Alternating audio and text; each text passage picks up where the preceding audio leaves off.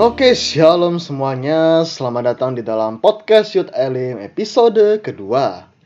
Ya, kita masih membahas tentang hal yang basic ya, yang dasar banget, yang kalau nggak dipahami gitu ya, itu mungkin suatu hari imannya bisa goyah. Yaitu hari ini topik kita bakal ngomongin tentang kenapa Yesus. Oke? Kenapa Yesus? Ini pertanyaan basic banget loh tapi pernah gak sih kita mikir gitu, kenapa sih kita sembah Yesus? Kenapa sih kita sembah Tuhan?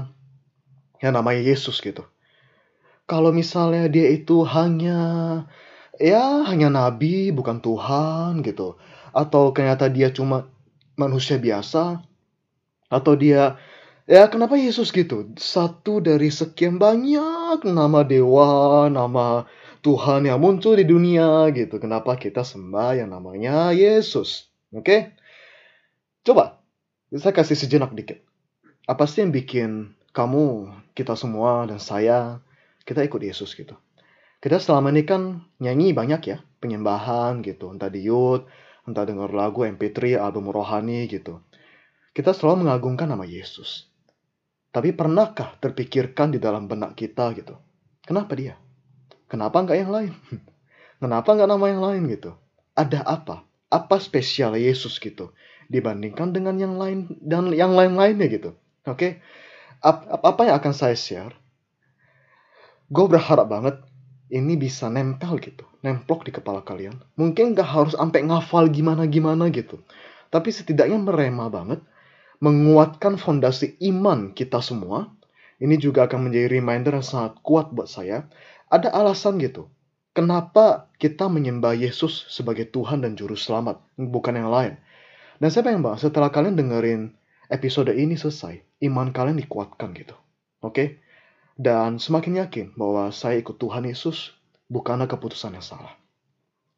Yuk kita sekarang cek ya, kenapa Yesus gitu.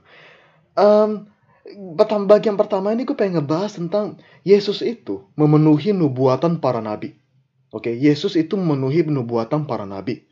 Jadi, kalau kalian udah baca gitu ya, ke kitab kejadian sampai wahyu, kalian akan melihat banget, terutama di bagian perjanjian lama, di kitab nabi-nabi besar gitu, di kitab Yesaya dan teman-temannya, itu ternyata ratusan tahun sebelum Yesus lahir, kelahiran Yesus itu sudah dinubuatkan. Dan guys, nggak cuma oleh satu orang, banyak. Dan mereka nggak pernah janjian karena mereka hidup di dalam timeline atau di dalam waktu yang berbeda-beda, tapi mereka diberikan ilham yang sama bahwa suatu hari akan lahir juru selamat dengan konteks yang seperti ABCD yang akan saya bacakan setelah ini. Oke teman-teman, ingat mereka nggak pernah janjian. Ya saya nggak pernah janjian sama Yeskiel atau Nabi Zakaria. Hey yuk bareng yuk tulis ayat, entar lu tulis ini, gue tulis begitu supaya nanti di masa depan ribuan tahun mendatang orang baca, orang tambah yakin, wih Yesus beneran Tuhan. No no no. Mereka aja nggak pernah ketemu satu sama lain. Mereka aja nggak pernah janji, nggak pernah expect suatu hari tulisan mereka akan disatukan menjadi Alkitab. Nggak pernah. Ini nanti akan dibahas lebih dalam ketika kita membahas mengenai Alkitab. Why can we trust the Bible? Tapi sekarang saya pengen fokus dulu nih tentang Yesus. Oke, yang pertama nih, yaitu tempat kelahiran Yesus. Itu sudah dinubuatkan 700 tahun sebelum Yesus lahir. Itu di kitab Mika pasal 5 ayat 1. Saya akan bacakan, tetapi engkau, hai Bethlehem Efrata, hai yang terkecil di antara kaum-kaum Yehuda, daripadamu akan bangkit bagiku seorang yang akan memerintah Israel, yang permulaannya sudah sejak kala, sejak dahulu kala. Dibilang di awal, tetapi engkau, hai Bethlehem Efrata, dari awal sudah dikasih tahu, Bethlehem. Inilah kenapa kan kok kita perhatiin kisah waktu kelahiran Tuhan Yesus, itu udah banyak orang expect bahwa juru selamat memang akan lahir di Bethlehem. Karena memang ratusan 700 tahun sebelumnya udah ada yang nubuatin gitu, yaitu Nabi Mika. Dan kemudian yang kedua, perawan yang akan melahirkan Yesus itu juga sudah nih buat dinubuatkan dalam Yesaya 7 ayat 14. Sebab Tuhan sendirilah yang akan memberikan kepadamu suatu pertanda. Sesungguhnya seorang perempuan muda, ini di dalam bahasa Inggris dan di dalam bahasa aslinya adalah the virgin. seorang perawan mengandung dan akan melahirkan seorang anak laki-laki dan ia akan menamakan dia Immanuel. Baru dua ini aja udah keren banget gitu. Dan yang ketiga, Yesaya juga sudah menubuatkan bahwa Yesus, Sang Mesias, akan ditolak oleh manusia. Di dalam kitab Yesaya, pasal 53, ayat ketiga, Mungkin udah ada yang pernah baca ayat ini, ini biasa dibacain ketika Natal. Yaitu, ia dihina dan dihindari orang, seorang yang penuh kesengsaraan, dan yang biasa menderita kesakitan. Ia sangat dihina, sehingga orang menutup mukanya terhadap dia, dan bagi kita pun, dia tidak masuk hitungan. Pada saat itu, Yesus kan ditolak banget. Dianggap sosok yang menjijikan banget, terhina sekali, dan itu sudah dinubuatkan ratusan tahun sebelumnya. Yang keempat, Yesus masuk ke Yerusalem yaitu kalau kalian ingat ceritanya gitu ya, yang ketika sebelum Yesus disalibkan, ada di mana apa ada di mana adegan di mana Yesus naik di atas keledai dan kemudian orang-orang memuja-muja dia, orang-orang bersorak-sorak menyebut Yesus. Itu sudah dinubuatkan oleh Zakaria, yaitu lebih tepatnya dalam Zakaria pasal 9 ayat 9. Bersorak-soraklah dengan, dengan nyaring, hai putri Sion, bersorak-sorailah hai putri Yerusalem. Lihat, rajamu datang kepadamu, ia adil dan jaya, ia lemah lembut dan mengendarai seekor keledai. Seekor keledai beban yang mudah. Oke? Okay? Yang kelima, bahwa pengkhianatan Yesus itu juga sudah dinubuatkan. Ini bahkan di kitab Mazmur. Di kitab Mazmur, yaitu Mazmur 41 ayat 10. Bahkan sahabat karibku yang kupercayai, yang makan rotiku, telah mengangkat tumitnya terhadap aku. Yaitu berbicara tentang Yudas. Kemudian keenam, kematian Yesus juga sudah dinubuatkan lebih lebih tepat ya konteks atau spesifiknya bagaimana Yesus mati peristiwa-peristiwanya juga sudah dinubuatkan di dalam kitab Mazmur pasal 22 ayatnya yang kedua Allahku Allahku mengapa engkau meninggalkan aku? Aku berseru tetapi engkau tetap jauh dan tidak menolong aku. Langsung kebayang guys? Ini ketika peristiwa apa? Ketika Yesus menyatakan Eloi Eloi lama sabaktani. Ya Allahku, ya Allahku, mengapa engkau meninggalkan aku?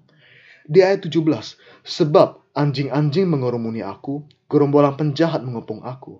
Mereka menusuk tangan dan kakiku. Yaitu bicara tentang tangan dan kaki Yesus yang dipantek oleh paku ketika ia disalib. Ayat 19, mereka membagi-bagi pakaianku di antara mereka dan, dan mereka membuang undi atas jubahku. Ingat peristiwa ini? ketika jubah Yesus itu para tentara Romawi itu mereka main-mainin, kemudian mereka buang undi, kemudian mereka potong jubah Yesus itu kemudian dibagi-bagi. Itu ada peristiwanya dan itu sudah dinubuatkan ratusan tahun sebelum Yesus lahir. Dan bahkan ini nubuatnya spesifik dan beneran terjadi. Yang ketujuh, kebangkitannya sudah dinubuatkan juga. Mazmur 16 ayat 10. Sebab engkau tidak menyerahkan aku ke dunia orang mati dan tidak membiarkan orang kudusmu melihat kebinasaan. Oh guys, sebenarnya nubuatannya masih banyak. Ini saya cuma sebutin yang paling terkenal aja tujuh biji gitu. Tapi seharusnya setelah mendengar ini, kita semua, jujur saya merinding gitu. Karena udah dinubuatkan. Dan sekali lagi, mereka nggak pernah janjian. Mereka hidup, penulis-penulis ini hidup di masa yang berbeda-beda generasinya. Tapi mereka bisa menubuatkan bagaimana konteks Yesus dilahirkan bahkan. Dan guys, nggak cuma dalam Alkitab aja kok, dalam berbagai dokumen historis yang ditulis oleh orang-orang yang benci sama Yesus, yaitu kaisar-kaisar Romawi, yang kemudian mungkin sebagian dari kalian udah ada yang pernah dengar gitu ya. Setelah Yesus mati, kan ada banyak tuh pengiksaan-pengiksaan yang di diberikan oleh para kaisar gitu kepada orang-orang Kristen supaya ajaran agama Kristen itu tidak disebarluaskan. Oke? Okay? Dan dalam berbagai dokumen itu, banyak kaisar, banyak petinggi, orang-orang yang menyiksa menyiksa orang-orang Kristen. Mereka nulis gitu ya, seakan-akan Yesus itu beneran ada. Kayak kira-kira usia tulisannya kayak gini, tidak akan kubiarkan orang-orang ini para pengikut Kristus.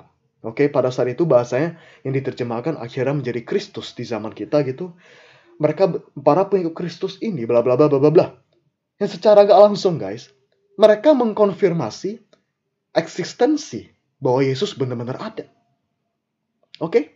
Padahal ini musuhnya orang Kristen. Tapi justru mereka malah memberikan bukti bahwa Yesus betul-betul pernah ada. Sejarahnya benar-benar pernah ada. Enggak cuma tokoh, tokoh apa ya, khayalan orang doang gitu. Enggak. Dan mungkin ada sebagian orang gini, uh, masih belum puas datanya. Oke lah dinubuatin gitu ya. Ya tapi kan Yesus nggak pernah ngaku kalau dia itu Tuhan. Pernah dengar kata-kata kayak gitu? Saya sering dengar terutama di kalangan orang ateis dan orang dari kepercayaan-kepercayaan yang berbeda sama kita. Kan Yesus nggak pernah ngaku dia Tuhan. Kenapa kita sembah dia sebagai Tuhan? Guys, yang udah sering apa ya uh, denger sharing saya, saya itu selalu pakai analogi analogi ini. Meskipun sesuatu atau seseorang itu nggak mengaku diri dia itu siapa, kita bisa kok menerka-nerka siapa dia dari ciri-cirinya gitu. Misalnya ini, misalnya nih ya, orang udah dekat sama saya, Erik Sucitra. Oke, mungkin kalian pernah dengar gaya bicara saya dan lain sebagainya gitu. Yang udah kenal dekat sama saya, tuh tiba-tiba saya datang, saya muka yang nggak berubah, saya tingkah laku yang nggak berubah, gaya ngomong saya masih sama. Tiba-tiba saya ngaku gini, enggak, gue bukan Erik, enggak. Enggak, ih ngaco, ih GR, gue, gue bukan Erik, kok iso tau orang yang dekat sama saya pasti bingung. Ini kenapa sih ini orang gitu? Mereka akan tahu saya Erik Sucitra dari gaya ngomong saya, kebiasaan-kebiasaan saya, dan lain sebagainya. Karena mereka kenal sama gue. Oke? Okay? Sama kayak analogi yang selalu gue pakai adalah kucing gitu.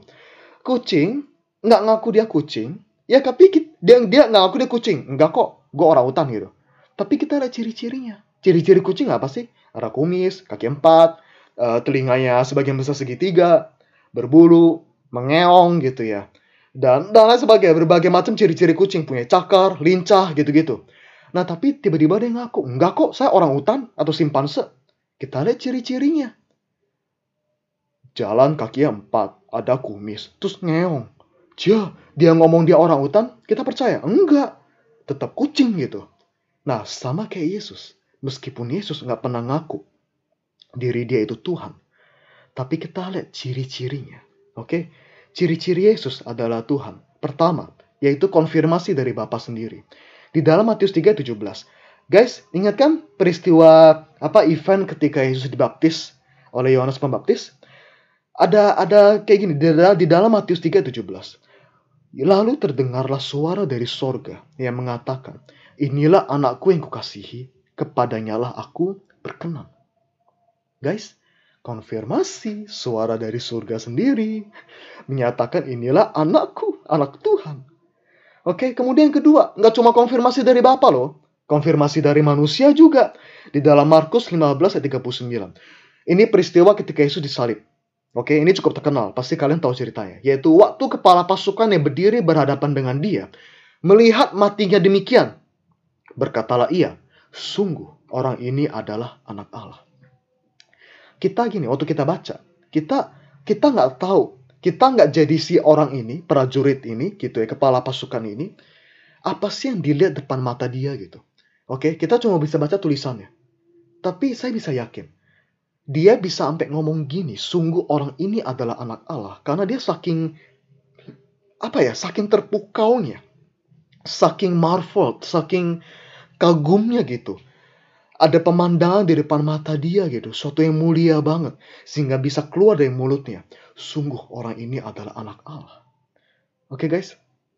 Dan ini keluar dari mulut orang yang berhadapan face to face sama Tuhan sendiri di dalam momen yang paling mulia, yaitu dalam karya salib Kristus. Mau lebih percaya siapa? Orang ateis yang yang nggak pernah ketemu Yesus terus bilang Yesus bukanlah Tuhan atau dengan perkataan orang yang waktu itu ada di depan mata mata Yesus dan yang melihat sendiri momen-momen masa puncak gitu karya penyaliban Kristus. Saya sih percaya saksi mata langsung. Kemudian ketiga, konfirmasi dari iblis. Dalam Matius 8 ayat 29. Ini lucu nih. Dan mereka pun berteriak. Katanya, apa urusanmu dengan kami, hai anak Allah?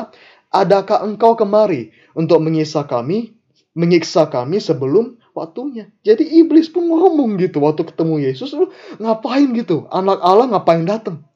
Oke, bahkan iblis pun mengonfirmasi. Dan kemudian yang keempat, kuasa untuk mengampuni dosa. Dan Lukas 5 ayat 20 sampai 21. Ketika Yesus melihat iman mereka, berkatalah ia, Hai saudara, dosamu sudah diampuni. Tetapi ahli-ahli Taurat dan orang-orang Farisi berpikir dalam hatinya, siapakah orang yang menghujat Allah ini? Siapa yang dapat mengampuni dosa selain daripada Allah sendiri? Ini menyatakan apa? Ketika Yesus bilang, hai dosamu sudah diampuni, itu Yesus lagi mendeklarasikan, tersirat langsung gitu ya, bahwa ini gue Tuhan. Karena gue punya kuasa untuk mengampuni dosa. Oke? Yang kelima, yang terakhir dari saya adalah Yesus berkuasa atas alam. Markus 4:39. Ia pun bangun, menghardik angin itu dan berkata kepada danau itu, "Diam, tenanglah." Lalu angin itu reda dan danau itu menjadi teduh sekali. Manusia mana bisa sih gitu ya ngegas ke alam terus alamnya diem gitu? Enggak cuma penciptanya yang bisa kayak gitu. Guys semoga dengan apa yang gue sharingin tadi gitu ya iman percaya kita kepada Tuhan Tuhan Yesus bahwa dia betul-betul Tuhan semakin dikuatkan kita punya fondasi iman yang benar-benar teguh di dalam Tuhan bahwa memang sungguh seperti kata-kata kepala pasukan Romawi tadi itu dia mengatakan apa? Sungguh, orang ini adalah anak Allah. Iman kita nggak salah guys. Oke? Okay? Dan kalian tahu nggak? Yesus adalah satu-satunya Allah dari semua kepercayaan yang betul-betul tegas, jelas, dan clear menyatakan hal kayak gini. Yohanes 14 ayat 6. Kata Yesus kepadanya, Akulah jalan dan kebenaran dan hidup. Tidak ada seorang pun yang datang kepada Bapa kalau tidak melalui aku. Hanya Yesus satu-satunya yang bisa dengan penuh kepercayaan diri dan penuh kejelasan bahwa nggak ada satupun jalan ke surga selain lewat saya. Oke okay guys, semoga ini bisa memperkuat iman percaya kita. Kalau ada yang mau gitu ya, yang selama ini mungkin hubungan sama Tuhan sudah jauh. Yuk kita perbaiki lagi. Kita cari dia, karena dia sungguh-sungguh Tuhan. Oke okay guys, God bless you. Sampai jumpa di episode berikutnya yang gak kalah seru, seru. Itu nanti kita akan membahas mengenai gereja dan juga Alkitab. Oke? Okay? God bless you guys.